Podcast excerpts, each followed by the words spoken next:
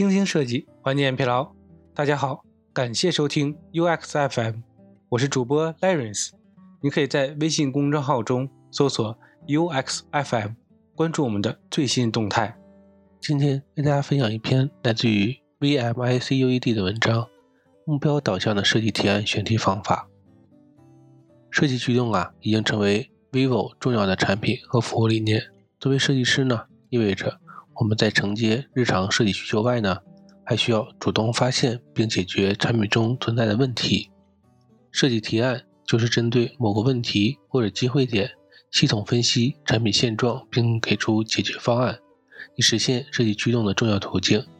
除了设计提案之外呢，设计方法复盘、行业分析报告、流程规范建设等，也可以作为产出的对象。受限于篇幅呢，本文呢就介绍方法。主要针对于设计提案的选题，合理的选题让设计提案事半功倍。在过去的两年里，UED 团队的同学呀，共输出了四十多篇设计提案，踩过一些坑，也积累了一些经验。总体来说呢，一份优秀的设计提案呢，当然离不开严谨的分析过程、合理的模型选取和可落地性强的解决方案。但是啊，前置的往往是设计提案的选题。选题呢，体现了我们是否定位了产品中存在的重要问题，或者呢设计的机会点，决定了选用什么模型分析问题，产出什么样的解决方案。选题不当，可能就会导致写了一半啊，才发现设计侧呢根本无法解决该问题，或者呢产出的方案，但是啊因为问题优先级较低而无法落地。因此啊，本文主要基于 UET 团队的实践经验。对目标导向的选题常用方法进行介绍，以确保啊我们的提案解决正确的问题。什么是目标导向的选题方法呢？设计提案的目的啊是解决问题，但是呢难点在于要解决的问题啊并不是每次都显而易见的，并且呢不是每个问题啊都适用于提案的方式去解决。产品有什么体验问题？哪些需要用提案来解决？很多时候呢，需要我们主动去发现和定义目标导向的选题方法呀，就是指从不同的目标出发，通过分析或者拆解目标来定位问题或者机会点的选题方法。按照双端模型，确保做正确的事，需要经历发现到收敛的过程，将其呢用于选题，便是选题的收集、选题评估两个阶段。在选题收集阶段呢，我们呢。从体验设计所针对的不同目标出发，通过对目标的分析和拆解啊，找到待解决的问题，初步确定多个选题方向。在选题评估阶段呢，我们需要对前一阶段得到的若干选题啊进行价值和提升空间的评估，最终啊定义出合理的选题方向。一、选题收集阶段，体验设计啊是用设计的思维和方法呀达到某种目标。互联网产品的体验设计呢，重点啊关心目标主要有商业目的、用户满意度、战略规划。因此呢，以目标为导向来收集选题啊，就是指通过分析影响以上三个目标达成的关键因素来收集多个备选选题，通过拆解商业目标收集选题，通过对留存率、日活数等核心数据指标呢拆解来定位关键的影响因素。决定提案的方向，能够让提案的结果呀更易量化，产出方案呢更易落地。第一步呢是了解产品当前阶段的主要商业目标。一般来说呢，产品侧呀每个季度或者每年呢都会制定 OKR 或者 KPI。设计师呢需要明确产品的核心数据指标是什么，尤其呢关注其中与用户体验相关度高的指标。以信息流产品来说呢。如果其内容啊主要是用来合作商，那么我们更应该关注阅读时长和留存的指标，而非资讯内容丰富度的指标。第二步呢，对商业目标按多个维度逐层拆解。明确目标后呢，需要对其啊进行拆解，才能将结果目标呢转化为实际可发力的过程目标。目标的拆解啊，需要确保每次拆解都要符合 MEC 原则。常用的拆解维度呢，包括路径、公式、二分法、和关键要素。以 vivo 商城为例呢，假设呀，其2021年的目标是成交转化率提升百分之四十七点六，达到零点二六百分比。我们呢，可以对影响的目标达成要素，按照行为路径进行如下的拆解：访客到浏览商品，到加入购物车，到下单，到支付，最后呢，成交。第三步呢，定位影响目标达成的关键因素。结构化拆解目标后呢，即可结合产品迭代的历史和现状啊，对影响目标达成的关键因素进行定位，进而呢，初步确定提案的方向。就像上文的案例一样，由于下单到支付环节的体验优化刚进行不久，并且呢，通过购物车下单的用户啊占比比较少，因此呢，可以将提案方向定位至商品详情页下单转化率的提升，初步确定选题商品详情页下单转化率提升的设计方案。第二种呢，是通过产品战略规划分析收集选题。如果说呀。商目标是产品预期达到的结果，那么战略规划呀，就是达到结果所计划采取的路径。从战略规划出发呢，构建新功能，解决新问题，协助产品呢达成战略规划，是提案和尝试的重要方向。方法一呢，是通过构建新功能，帮助产品达成规划。不同的商业目标，战略规划呀，往往已经给出了接下来重要点发力的方向。或者呢，给出了功能范围，但是啊，一些情况下，规划呢，并不会具体到该方向啊要做哪些功能以及做成什么样。因此呢，设计师啊，可以基于战略规划，以提案的形式对设计机会点和方案呢进行详细的分析，以协助产品达成规划。以 vivo 的一款视频产品为例呢，为了提升时长，产品侧呀计划 Q 一季度呢提升视频内容消费深度，但是啊。尚未给出从功能层面具体要做哪些改进，因此啊，我们将提升用户消费深度为提案的目标，深入分析了深度消费的现状和场景，提出了若干个设计优化建议。第二个方法呢，通过解决新问题帮助产品达成规划。由于产品功能模块之间呢存在耦合关系，规划中呢新增的业务啊可能使已有的功能体验跟不上业务的要求。通过分析新增业务设计的场景和使用链路，发现链路中可能出现的新问题，从战略规划出发，确定选题的方法。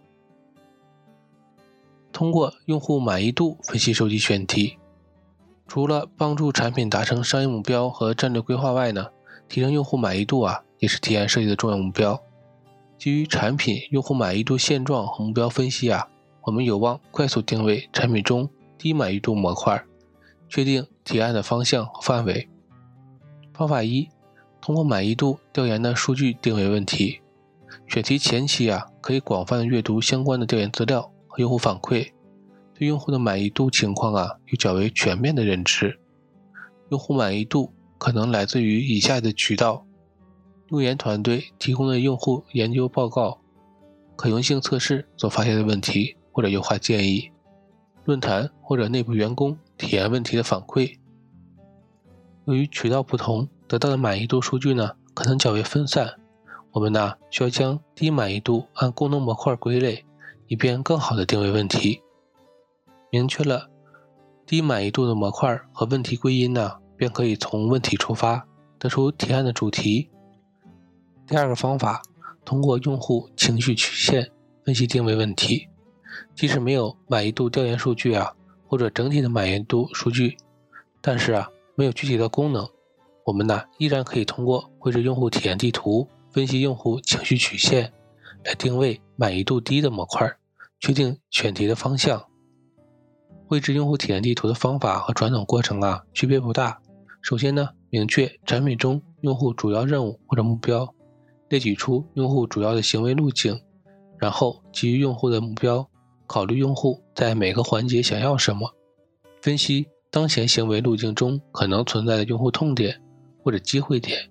需要注意的是呢，由于只是收集提案的选题，对场景和问题的分析啊，不必过于深入，只需发现哪个任务或者模块的体验问题较多即可。方法三，通过产品功能竞品分析定位。如果说情绪曲线呢是通过分析用户执行任务的流程来发现问题，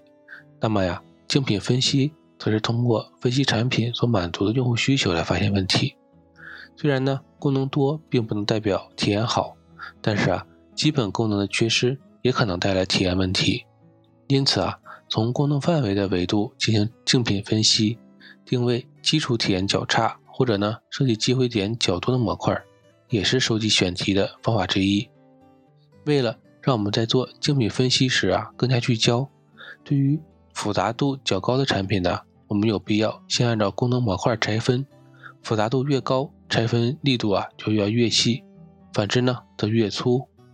拆分功能之后呢，接下来呀就是选择竞品了。需要强调的是，针对某个模块啊做竞品分析，竞品呢应该优先选取该模块做相对成熟的有特点的竞品。而不是啊，只选择主属性相同的产品。比如呢，要分析浏览器信息流评论功能与竞品的差距，选取的竞品可不局限于浏览器类的产品，比如网易云音乐、今日头条等 App 都可以作为啊对比对象。选取竞品之后呢，可以从结构层、框架层方向对本品和竞品之间体验进行对比，以便呢发现存在明显。体验短板的功能模块，为了方便定位问题呢，可以通过模块子功能对照表和完整性啊进行可视化的对比。当然呢，也可以从操作反馈、美观度等维度进行对比，找出功能缺失严重或者呢实验体验明显低于竞品的模块后呢，可以考虑啊将优化该模块的体验作为选题。以上呢是三个以目标为导向发现问题、收集提案方向的方法，可以根据产品现状选择部分或者全部使用。发现问题的阶段，一般来说呢需要至少三个以上待选题主题，以便呢进一步评估确定。第二部分，我们聊一下关于选题的评估阶段。得到许多个备选主题之后呢，接下来呀我们就需要对其进行综合评估。并且呢，最终筛选确定一个当前阶段重点着手的解决问题。一呢是规范化选题描述，仅仅一行选题题目呢，并不能帮助我们清晰的了解其价值和背景。为了方便评估和对比啊，我们需要将选题的描述规范化。由于啊，设计提案选题和研究论文选题呢过程类似，因此啊，可以借用。研究是一门艺术这一书中给出论文选题的三段式模板，比如我打算写，因为我想，这样就能来清晰的定义选题的题目，要解决问题，以及呢期望达成的目标。第二呢是对选题的价值和预期结果啊进行评估。通过模板呢，我们描述了提案要解决什么问题，以及呢解决该问题给业务带来的价值。接下来啊。需要对备选选题按业务价值和提案空间两个维度进行评估，目的呢是排除问题存在但价值较小，或者呢价值大但设计侧难以解决的选题。当备选选题难以抉择时啊，我们呢也可以绘制出一个简单的二维坐标，对其进行量化评估。比如呢，选题一是优化购物车使用体验，选题二呢是提升产品搜索效率。如果前期预言发现呢，设计侧提升空间差异不大，但是呢，优化搜索带来的价值啊相对较高，我们呢就可以初步确定选题二为提案方向。第三个呀是与设计 leader 或者产品经理沟通确认。受限于经验和视野呀，设计师个人呢对选题价值的评估和设计师 leader 产品经理啊可能有所不同，因此呀，正式敲定选题前呢。最好与设计 leader 和产品经理啊进行同步，达成一致后呢，方可正式开始提案的撰写。这个阶段的目的啊，是对前期发散得到的选题方向进行评估筛选，以便呢将个人精力聚焦在提升空间大、价值大的选题上。为此呢，我们首先呢要按照模板对选题的方向啊进行整理，再对选题按照设计册提升空间、业务价值大小两个维度啊进行评估，最后呢与相关方沟通确认，最终敲定选题的方向。今天的内容就到这里了，让我们期待下期的精彩内容。你可以在播客的文稿中找到我们的联系方式，欢迎给我们投稿或者提出建议。让我们一起把节目做得更好。